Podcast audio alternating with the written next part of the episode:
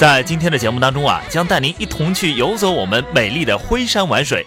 说到徽山玩水啊，首先肯定很多朋友对“徽”字的来源就要有所了解了，其实是来源于我们美丽的古徽州地区。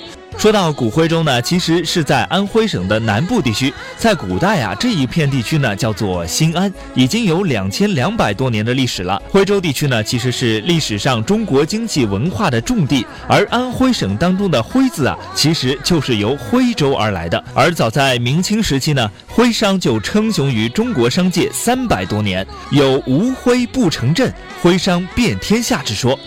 徽州旅游资源也是得天独厚，密度极大，品位极高。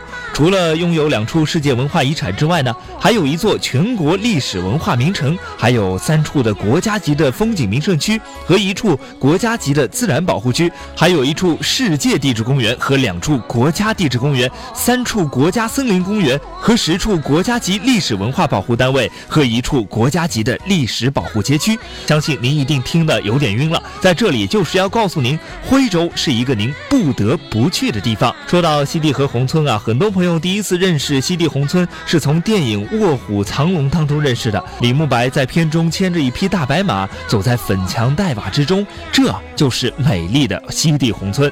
西递宏村呢，其实是两处村落，很多朋友啊可能会把它认为是一个地方，因为这两个名字呢经常会被并列排在一起。当然，这两处地方呢都是世界遗产。西递宏村啊，村中各户皆有水稻相连。而且啊，还有清泉从每户每家前流过，而每层楼院之间呢，层楼叠院，湖光山色交相辉映，真是处处是景，步步如画。说到这里啊，很多朋友应该是已经心动了。但是告诉您的是，其实古代徽州除了西递和宏村之外，还有很多我们并未去发现的地方。